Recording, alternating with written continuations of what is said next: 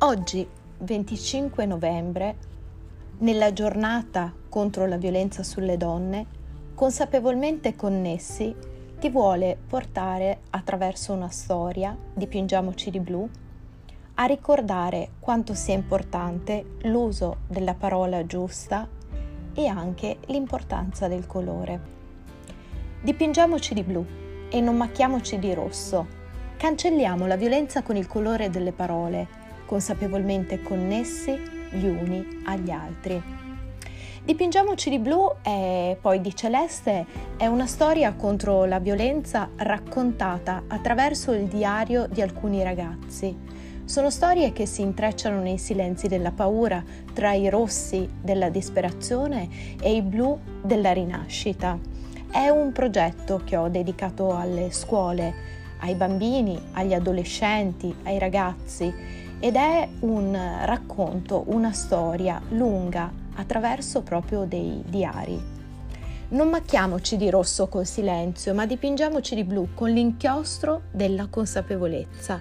Il silenzio isola, la paura conduce a nuova paura. Ed ecco che un diario può diventare il migliore amico o lo strumento per forzare un silenzio ostile tra parole, interpretazioni e colori. Ecco a voi la mia storia di Andrea Celeste o come si racconterà lei Andrea che nonostante tutto rimane sempre celeste nell'anima.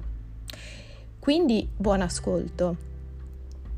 Questa storia è scritta per ricordare sempre che i colori sono carichi di significati profondi e che sta a noi scegliere quelli con cui dipingere la nostra vita. Vi lascio con la prima pagina del diario di Andrea Celeste. Caro diario, che bello scrivere ancora così e con sempre più voglia di correre fuori al sole, guardare il cielo azzurro, perdermi nelle nuvole bianche e sorridere alla vita. È iniziata la mia nuova avventura quest'anno, la maturità, e poi chissà quali saranno le mie scelte.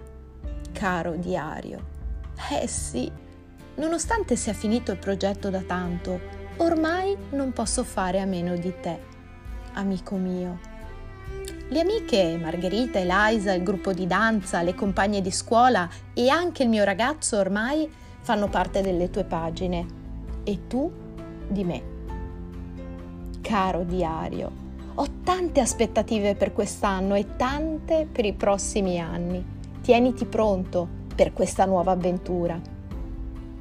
Il passato l'ho lasciato andare, così come le paure, il mio isolamento, i miei silenzi.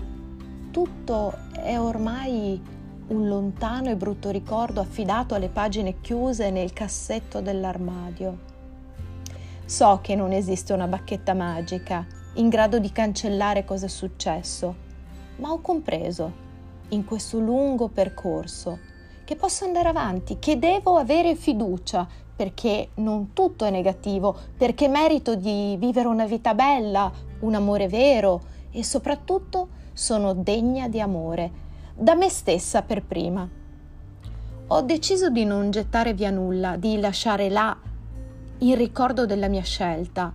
Forse un giorno quelle pagine le rileggerò, forse no ma la consapevolezza mi aiuterà ad affrontare le sfide future.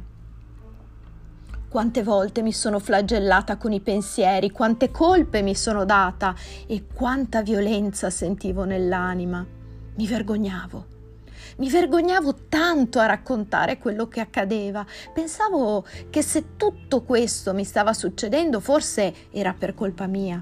Dai che lo vuoi, smettila di fare finta che non ti piaccia. Lo vedo come mi guardi a lezione, mi mangi con gli occhi. Ho pensato di non conoscermi, ho pensato che quelle parole fossero vere, che io lo guardassi senza accorgermene, che fosse tutta colpa mia, che gli avessi mandato dei messaggi.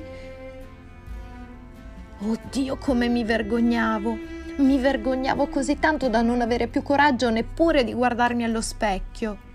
Non parlavo più, Non alzavo più gli occhi, non avevo più coraggio neppure di toccarmi per infilarmi gli abiti larghi e deformi. Odiavo il mio corpo, odiavo me stessa.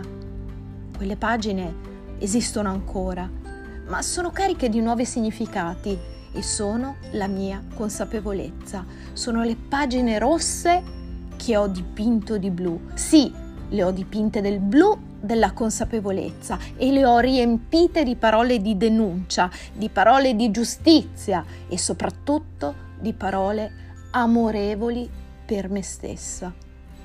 Ora osservo le pareti azzurre della mia camera, le nuvole bianche e la scritta creo come parlo, ovvero abracadabra.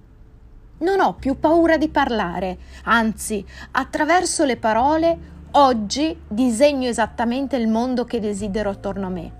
Sono consapevole del loro potere e ancora più consapevole che nessuno le può limitare e che nessuno può dirmi cosa mi piace e cosa e come guardare, soprattutto verso me stessa.